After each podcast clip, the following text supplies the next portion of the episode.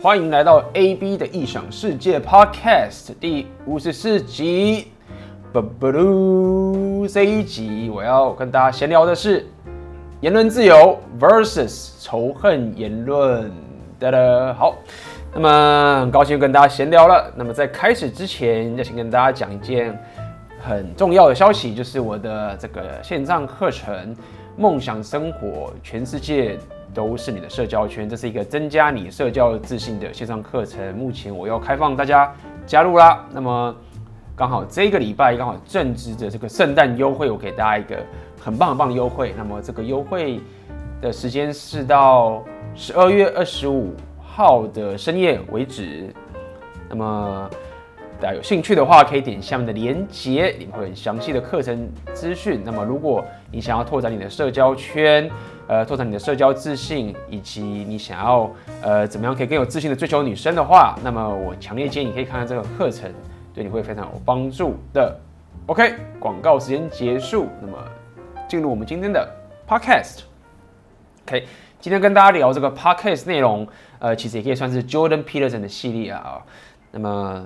主要是要跟大家讲这个所谓的言论自由的这件事情。好，可以，大家可以睡觉了。听起来就是个很无聊的 topic。OK，好吧，因为呃，这个是最近我。呃，花了很多很多时间去呃看了一些的东西嘛，因为我最近，诶、欸，这阵子其实看了很多这个心理学、哲学相关的，然后甚至看到有关政治的相关，然后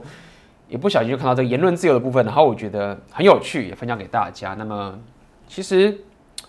呃，会让我有这么有这个共鸣感啊，其实这个也让我有个牵扯到，就是我自己小时候的一个生长的过程，我其实还蛮有印象，就是说，因为我小时候算是乖乖牌嘛。那在这个学校生活的时候，大家不知道以前在小时候有没有遇到这种情形，就是你在一个班上上班的时候，呃，不是不是在上班，讲什么屁话，呃，你在学校上课的时候啊，那在班上同学里面总会有比较一些人啊，他们是特别会发表自己的意见的人，这样子。然后也许你就是这样子，也许你不是，OK，我不确定。那么多少都会有一个很会。去呃发表意见，或者是老师哪里讲什么时候不认同，开始会去讲出自己的话想法这些人。那么呃我自己的一个环境是，当时我遇到这样的人，其实呃很多人其实是不太喜欢呃就是很多有这样的人一直在这个课堂上发表自己的意见的，然后甚至可以跟老师争吵起来。那么在我以前的时候。我听到这样的呃人出现，有有两种，一种是这个人就真的是爱捣蛋，然后爱唱反调，或者是就是有问题。那么这种我就没有什么悬念，就是觉得说啊这个人就是有问题，那我也不会认同他这样子。但是另外一个会让我比较纠结的是，有一些人他其实是真的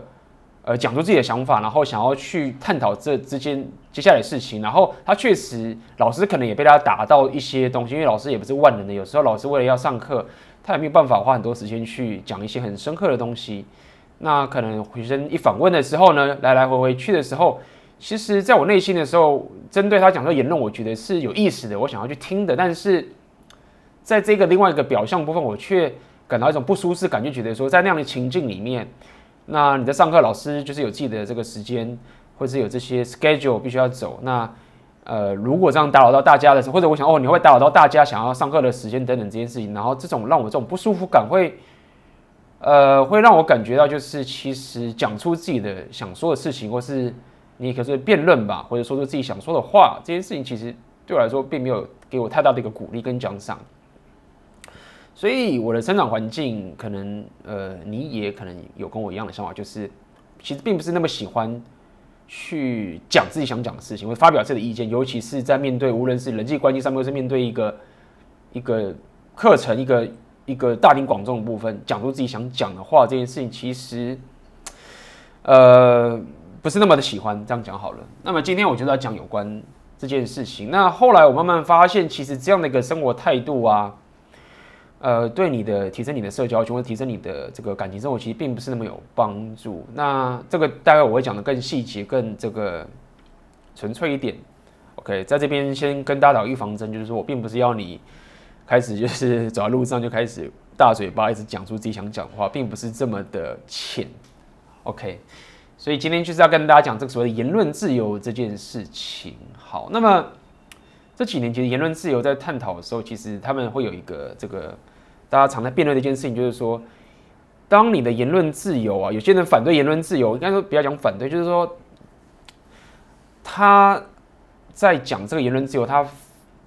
在批评的点就是在于说，有些人因为言论自由讲出了一些话的时候啊，会造成所谓的仇恨言论哦，仇恨言论。这是现在的两大阵营在互相打了这个点啊，OK，那么什么叫仇恨言论呢？就我自己的看的，目前是有两种讲法，OK，一种第一种说法，我觉得比较没有悬念，就是说你的言论呢会引发出暴力，直接的引发出暴力，比如说你讲出来的话是说我叫你然后去杀一个人，类似这样，就是这样，这个是太直接了。但是简单来说，是第一种仇言论的定义就有点类似，说你讲出来的话。或者直接会去驱使到某个人去施展他的暴力，那这就是仇恨言论。那么针对这样的这一种定义的话，其实大家没有什么好辩论，就是你不应该做这件事情。就言论自由并不是要你可以去指使别人去做一些暴力的事情，所以这个并没有太大的悬念。那第二种定义就是很模糊了，然后也是现在很多人在反对一点，就是说，当你的言论会冒犯到别人的时候呢，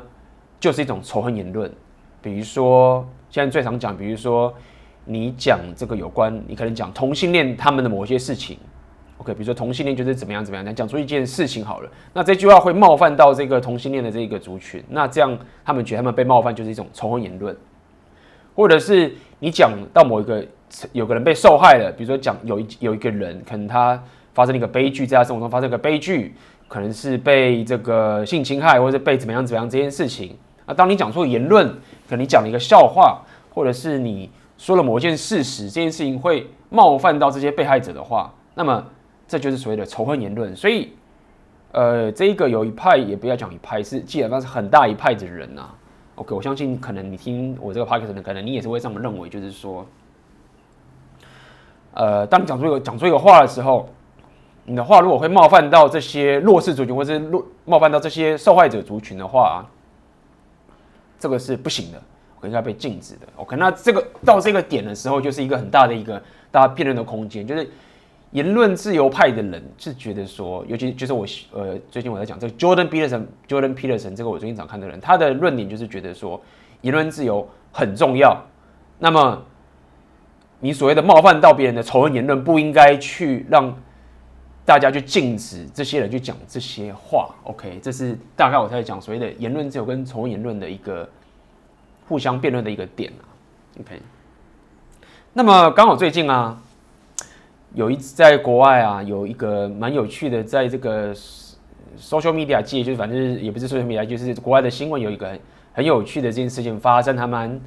呃闹得蛮算是蛮大的啦，已经。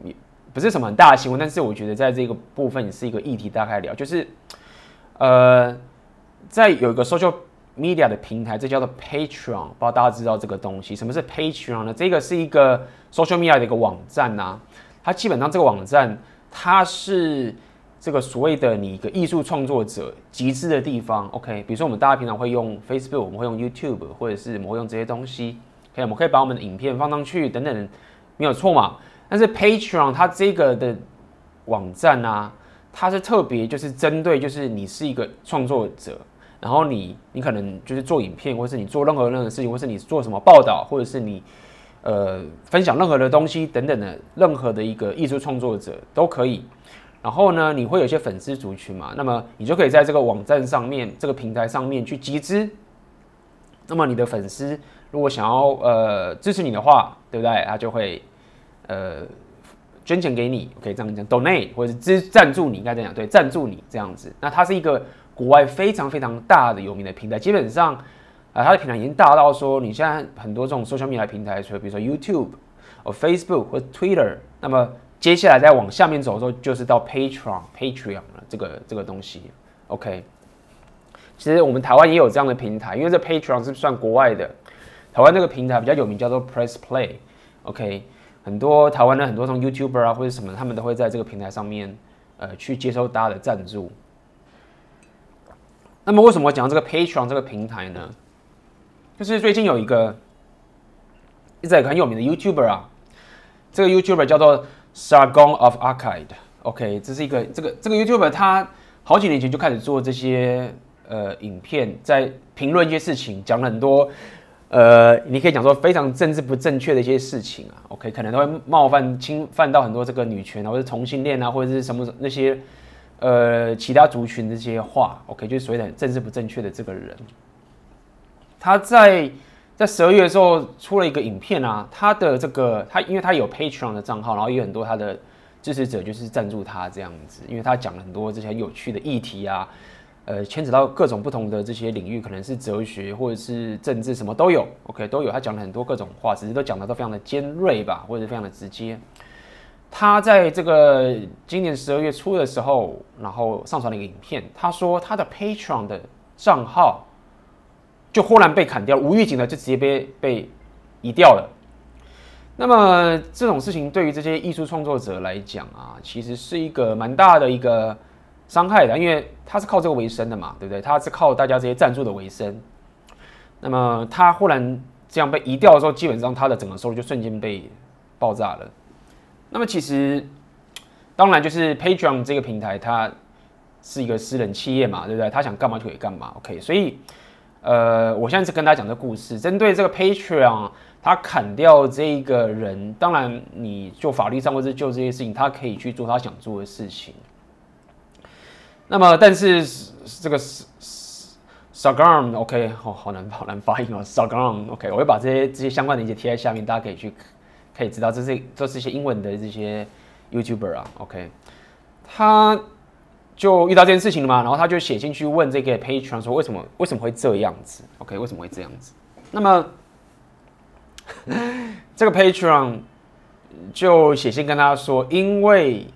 简单来说就是这样说，因为哦，他们的这个 team 里面呢、发现说啊，在今年二月的时候，就是十个月以前，他们发现说这个扫杆在别人的 live stream live stream 的 channel 上面，可能跟他访访问的过程中，讲出一些可能有点种族歧视或者是这性别歧视的话。那我估计只是他讲了一些黑人的 N N word 啊，OK，就是 N word 这些。这些这些东西啦，OK，然后他们就说，因为这个样子，你的呃，你当初在别人的 channel 讲出这个 N word，然后有一些性别歧视的话，所以呃，你的 Patreon 我就把你砍掉了，这样子完全没有任何的警告预警，这样等等这件事情啊，这个发生的时候，其实在这些整个 social media，其实在整个这个整个呃 YouTuber，我也不知道这算什么界，反正就是造成了一个非常大的一个一个风波，因为。是 Patreon 是一个很大的 social media 的平台，然后它也号称自己是有所谓的 free speech，是言论自由的。OK，这件事情就发生了。OK，那么有趣的点是在于说，这个其实已经不是第一次这个 Patreon 就是无预警的砍人家的账号啊，其实在在之前的时候就有一样有就有这样的行为了。OK。在呃，比如举个例子，其实，在去年的时候，二零一七年的时候，其实当时有另外一个 You YouTuber 也是一个女记者，叫做 Lawrence，哦，是一个很漂亮的一个女记者。然后她的言论其实也是非常的政治不正确啊，呃，也是非常经常去批评一些极端的女权主义的这些人啊，等等的。那么也是常会冒犯别人。那么当时她他也是一个就是会做很多影片，然后在 Patreon 上面会去得到大家的赞助。然后他当时。做了一件事比比较严重的事情，比这个烧港还要比较严重的事情是，呃，比较争议性的事情是，他就是在这个呃这个叙利亚跟欧洲那个那边不是有些难民船在那个地方吗？我忘记在哪个国家了。那么当时有一个难民船呢、就是载了一群难民的人要整个远程渡到这个欧洲去。OK，那大家了解就是说，其实这个难民啊，在欧洲那边难民这些。难民船到欧洲这件事一直都是很有争论的，就是很多人的觉得说，哦，那些难民他们其实呃被战争迫害啊，所以我们要呃就是收容这些难民啊，然后让大家可以去，不要去呃怎么讲，就是要同情心嘛，让他们可以去欧洲这件事情。但事实上有另外一个人是说，不不不，这些难民很多哦，他们其实都是偷渡，他们都是违违法的，他们不是真正的被破坏的难民，他们就只是偷渡，然后违法，然后就是。这样去欧洲这些国家，那事实上是应该阻止这件事情。那么当时 Lawrence 他就是属于这个后者，他当时就是认为说，那一个难民船那些人其实都是违法的难民，要渡偷渡到这个欧洲去，所以他那时候在那个影片上面就直接讲的就是说，停住那个那一艘船，OK，在那个影片上面，停住那艘船，停住在那边是违法的难民这样子。那么这个 Patron 当时就是因为这样的影片啊，就直接把他的这个这个 page 给移掉了，OK。那么当时其实就已经闹得蛮大，然后当时那个 Patreon 的 CEO 啊，就有特别出来讲，就是说，呃，其实 Patreon 这个平台它是完全。反对这些仇恨言论，叭叭叭这件事情，OK，然后大家就问他说：“哦，那你为什么要砍掉他的账号呢？”他就说：“原因很简单，就是因为这个 Lawrence 这个女记者啊，她直接在影片上面就是要去阻止这个难民船过去，是很危险的。她说那个都是船，是呃那些难民船是很危险的一件事情。然后她问这件事情也不应该，然后她用个比喻就是说。”假设如果你今天是 Patreon 上面的一个创作者，然后你的影片上面为了要做你的影片，然后你去阻挡了一个救护车，去救了一个呃救护车的经过，里面可能有个病人。他说如果发生这件事情的话，Patreon 就是会对这件事情禁止，然后就移掉你的账号。所以 Patreon 的概念其实他的当时讲法就在去年的时候，针对这个女记者的这件事情，他的说法就是这样，就是说你的创作者不能涉及到仇恨言论，不能去做到这些。事情我们不认同的这些，你可以这样讲，就他们有自己的一套规则，OK，就移掉，OK。当时其实大家就有点反感，就是觉得说，哦，那你怎么决定说当时那个难民船到底是真的是偷渡还是难民？他搞不好是偷渡啊，或什么什么这件事情。那 Patreon 讲就是说，我们不想要去管这个更深入的事实到底是什么。他说，如果就算你去拦掉一个救护车，然后那个救护车里面最终他是。其实是要干坏事的，那难道我就可以容许你去阻挡这个救护车吗？他说不不不不，就是我没办法去追究说这个救护车到底最终做的就是好事还是坏事，但是你去挡这个救护车，我们就是说不行。然后当时这个 CEO，这个 Patron 的 CEO，他的名字应该叫 Jack 吧，还是什么？对，应该是这个名字。他就说，只要你在我们这个平台上面放这个影片，放。影片是有有这样的行为，我们就是不欢迎你的。那如果你是在别的平平台，比如说 Twitter 啊或其他的平台，什么什么的，那跟我们无关。他当时其实在一年前时候的访问有这样讲。但问题是回到这个小共，为什么现在大家反弹会这么大？就是因为这个小共，OK，他被砍掉的账号的原因是无意间被砍掉，原因是因为他在十个月前。而且不但不是在 Patreon 这个平台上面的影片有任何奇怪，然后是在跟别人的平台上面，在那别的平台也也不是 Patreon，可能是他某自己的 social media 的一个 live stream 的一个访问上面讲了一些可能 N word，就是讲黑鬼之类的这种话，然后被他们的这个的团队看到，然后就直接把它移掉了。所以这件事情就是惹怒了非常非常多人，就一群人就是怒，就是。直接就是不用 Patreon 了，然后要抵制他，然后因为你要知道，就是当你不用 Patreon 的时候啊，也代表就是你这个艺术创作者在 Patreon 上面去集资的人也没有这些收入了，对，因为你就你就不用 Patreon 了嘛，也就是你不能捐钱给你，不能呃支赞助那些你想赞助的人，那那些人当然收入就没了，所以很多这个在 Patreon 上面的这个艺术创作者也是瞬间就是都被受到影响。那这个就是最近这个事件的发生啦，那么。所以现在就很多人就是直接就是，就下面就有一人问说，哎，谁是 Patreon 的竞争者？然后大家都要移过去，然后很多人都是转到去 PayPal 的赞助啊，或是有一个平台叫做 Subscribe Star，OK，巴拉巴拉这件事情，OK，等等这些东西。所以这是最近发生一件很很有趣的事情，就是其实。大家会反弹这么大，原因是因为在可能在欧美这个部分，最近其实大家非常的对这件事情非常非常敏感，就是所谓的政治正确这件事情。台湾可能也有，但是我比较没有直接去涉猎，也有啦。可能有时候在 PTT 的八卦版也是会听到大家在战这件事情等等的。OK，那么国外其实也是战得非常非常的凶，就是他们对于这个政治这件事已经受觉得很受不了了，有点过度的敏感。所以当他们看到这个 Sagon 啊，尤其是 Patron，因为 Sagon 只是在十个月前在别人的平台可能讲个黑鬼的这样的一个字句，然后就直接砍掉他的账号，就是触动了大家很多很多的神经，就是就觉得这实在是太夸张，就是他们就觉得说这个这个他们所谓的叫做这种势力啊，政治正确派的势力，有些人叫做极左派。OK，台湾好像叫做台湾有很多人叫做什么，有人叫做左谬还是怎么样？这些呃人啊，就是觉得受不了，他们觉得就是已经到了这个无法忍受的境界了等等。那么为什么我会注意到这则新闻呢？因为我很喜欢的这个 Jordan Peterson，他其实也是非常崇尚这个言论自由的这样的一个人，free speech。那么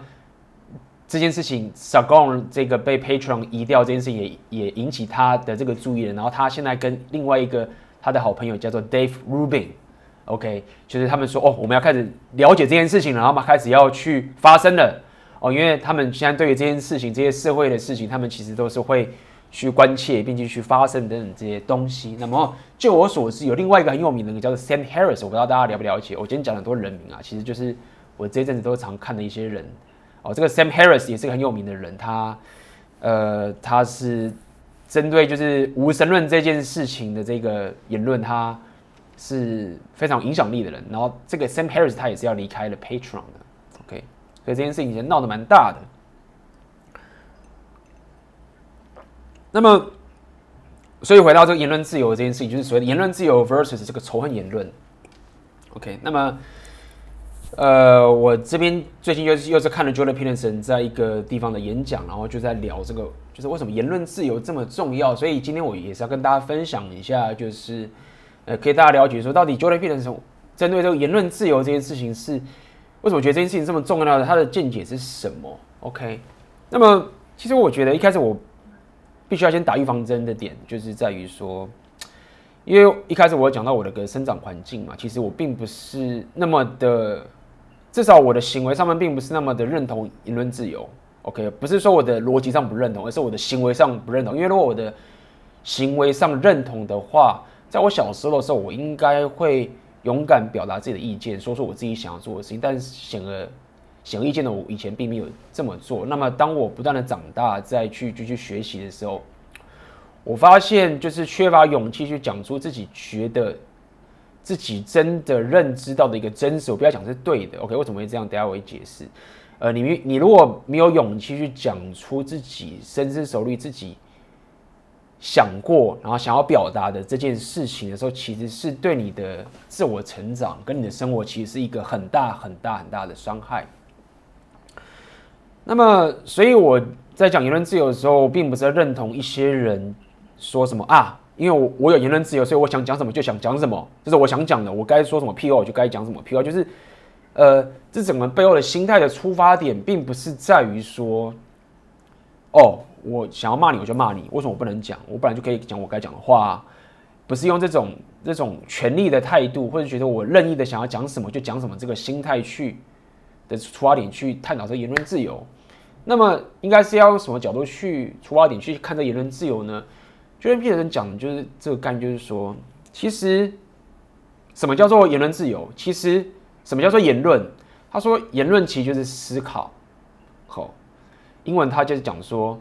，free speech is how you think，就是言论就是你怎么去思考一件事情。OK，所以这言论不只是说话，包含就是你可能写文章等等，这些都是。他讲的意思就是说，哈，其实。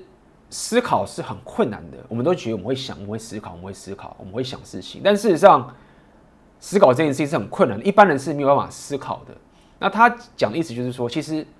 真正的思考，你必须要怎么做？你是必须要有很疯狂般的去训练自己的脑袋，你才有办法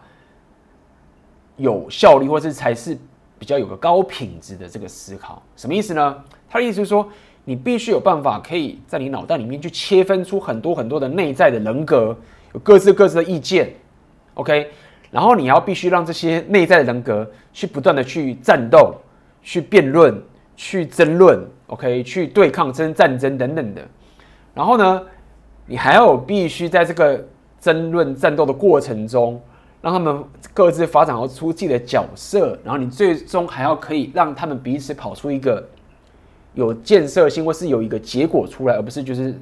完全就是垮掉了。然后呢，你必须要办法承受这样的一个内在人格争论的压力，然后最后让他们可以有办法和解。那这才是一个思考的一个过程。他说，一般人是没有办法做到这件事情。那只有很大的这些思想家跟文学家才有办法做到这些思考的一个过程。所以他讲意思就是说，其实思考是一件很困难的一件事情。那他就是说，虽然我们大部分人都没有办法有这种高品质思考，但是我们有办法去发表我们的言论。OK，所以。要了解言论的一个过程，就是要帮助我们去思考。也就是说，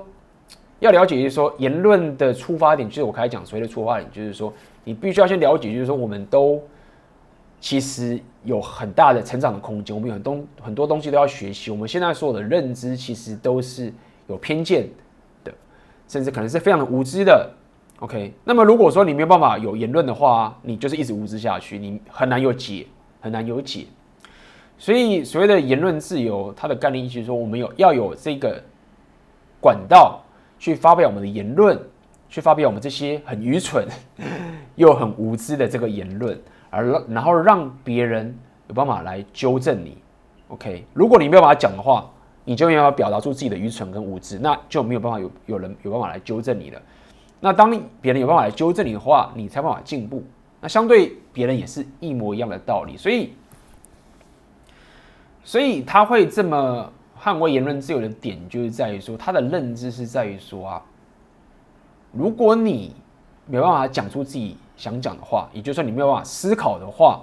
那么这一条路一直走下去，当你越禁止大家去讲，因为仇恨言论的话，一直禁止，一直禁止，那么这件事情其实是不会平白无故的消失，那么最终就会让你的生活陷入地狱，因为你就一直保持无知下去，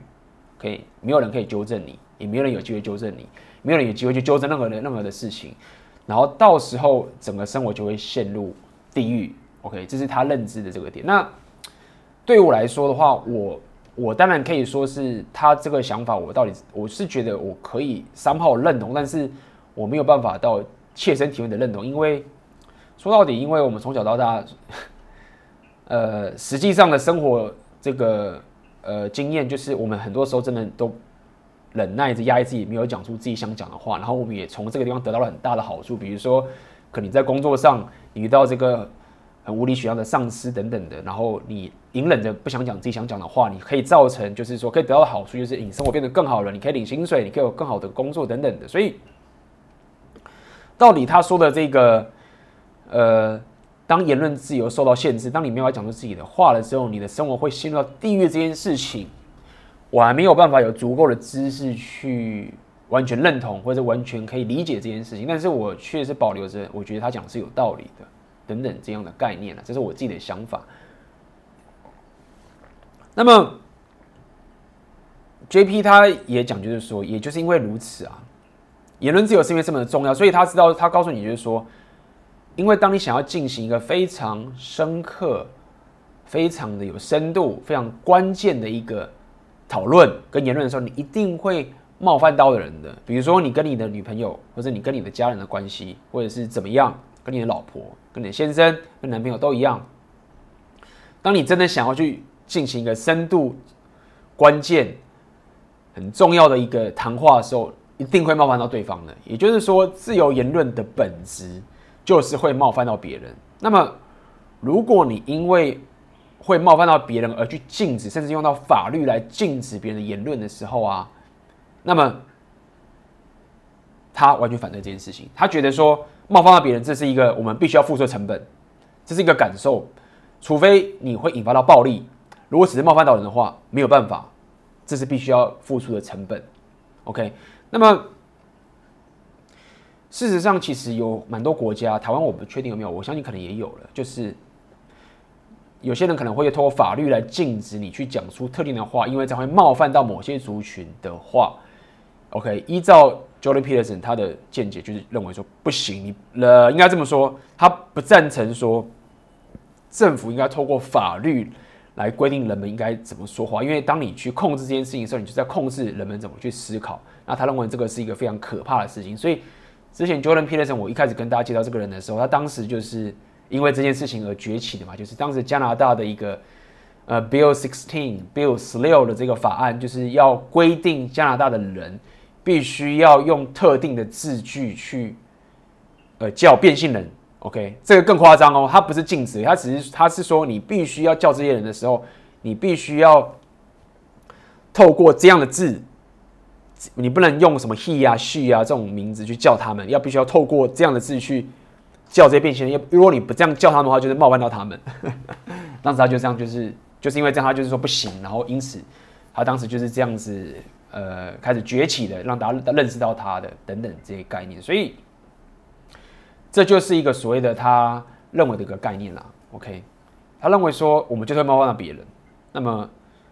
要了解这样的本质，OK？所以回到这一整个言论自由跟从业人的概念，我不知道你是怎么去想的。那么，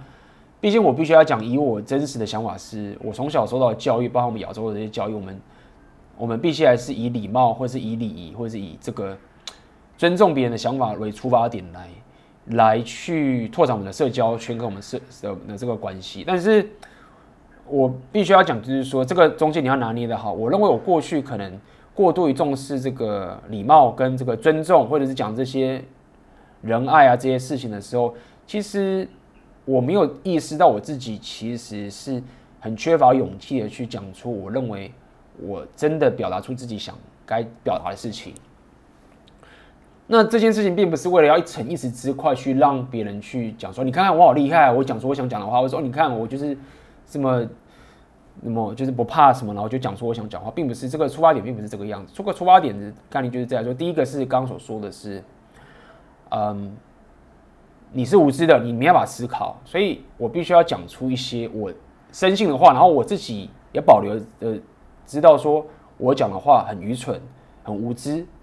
那我讲出来的时候，别人就有办法纠正我，我也可以因此而成长，所以这是一个帮助我思考的一个很重要的过程。但是为了要达到这个目的，我必须要有勇气跟有这个信念去讲出我的真实。OK，这是一个我第一个出发点。第二个出发点是在于说，讲出自己想讲的话跟 free speech 这件事情，我认为这是一个很重要的一个训练你身体的一个过程，就是说，很多时候你要了解哦。呃，我们常常讲这个什么言行或者什么要合一嘛，所以在你平常的时候，如果你有训练自己，OK，很重要。这个针对你在拓展社交关、社交场合，或是以后追求女生，都是一一模一样的情形。就是如果你平常在生活在这个生活自己生活的里面，然后。你很有意识的去训练自己讲出自己的真实的时候，其实你就是在训练自己嘴巴讲的跟你心里想的跟你的行为是一致的。这件事情会去会是滋养到你身体体里面的自动系统。很多时候啊，许多人，OK，比如说我们在讲说，OK，你去认识个女生，然后你要讲出你真正想讲的事情，而不是一直去污，就是就是在牺牲自己的需求去认可别人的想法。他们可以去。理解这个理论，但真正在做的时候，他们做不出来。为什么？原因就在于说，他的身体的这个自动化系统，所谓的 AI 系统啊，没有没有训练好，可以没有办法言行合一。所以，当这个事件来的时候，当他现在需要这样的一个事情发生的时候，他希望自己可以讲出自己想讲的话的时候，然后他也知道这件事情会对他的生活很有帮助的时候呢，他讲不出来，因为他没有。滋养好自己的这个自动化系统，因为很多时候我们的所有的行为啊，并不是我们脑袋有意识的想的时候我们就做得到，很多东西是很多都是自动化的系统。OK，比如说你被他你被他打了一下，你会抽身，这些都是很自动化的一个反应。而这些自动化的反应，你要希望它可以按照你所想的方式走的一个过程，就是你平常。就是要习惯有意识的去讲出你的真实，去滋养你这样的 AI 系统。那么到真正你必须要面对，无论是任何的社交场合，或是面对你任何想要认识的异性等等这件事情，你就可以有非常我们所谓的英文常说 authentic，就是非常的真实的去表达出你自己。OK，这是你训练的一个过程。那为什么我会这么呃最近会之？这一阵这一这一系列，我会开始去看这个言论自由这个点，就是因为有这样的一个契机，就是我发现，就是说，当你一直过度的想着我要礼貌，我要尊重别人，不要冒犯到别人的时候，然后你一直在扭曲自己，而不去讲出自己的真实的时候，你其实就在弱化这个 AI 系统。那弱化这个 AI 系统的时候，最终你就要承担出这样的后果，就是什么？就是我刚刚说的这件事情。OK，那么。所以今天这个 podcast 的这个言论自由啊，跟仇恨言论，我我不能说我现在是完全是哪一个呃阵营的拥护者。你要硬要讲话，我现在当然是慢慢的偏向言论自由这一部分了。然后我也努力的让自己去讲出真实，也会去接受说我自己讲的话就是会冒犯到别人。OK，那我要让我的出发点是。谦卑的，就是说我自己是很无知，跟我有很多愚蠢，然后我必须要透过言论来去思考等等的，然后并且我想要去滋养我的 AI 系统这个出发点，所以以这个角度来说，我是完全赞同这言论自由的。但是当我真正在跟人家相处的时候，我还是希望我是一个有礼貌的，还是希望是一个尊重别人的一个态度，只要不要超过我这个我刚刚所讲的这些心态的出发点，我认为我们还是不要去冒犯到别人等等的。OK，那么也不知道你对于这个言论自由，你的想法是怎么样呢？你是是一个过度害怕冒犯到别人的呢？也去呃这个隐藏自己真正想说的事情，不愿意表达出来，无论是讲出来或者写出来，还是你是一个非常就说他妈的老子，我就要讲这些我想讲的东西，而且我讲出来的笑话就要冒犯到你又怎么样？你是属于哪个阵营的呢？OK，你可以留言给我，也可以说说。你的想法给我听，那这也是我最近很有兴趣的话题。OK，好的，那么今天就是我给大家这些言论自由跟仇恨言论的分享。好的，那么在这个 Podcast 的最后，我要跟大家提醒一次，就是呃，在这个下礼拜呃，就是二十五号为止，我的这个线上课程《梦想生活，全世界都是你的社交圈》，这是一个提升你社交自信的一个线上课程。在二十五号的这个深夜为止，我们都会有这个所谓的圣诞优惠。那么你对这课程有兴趣的话，你可以点下面的链接，然后呃，就欢迎你一起来加入这样的一个课程。OK，那么这就是我今天的 Podcast 啦。希望未来更新可以越来越多啊。对，最近呃 Podcast 我又重启了。好的，那么今天就到这边为止喽，我们下次见啦，拜拜。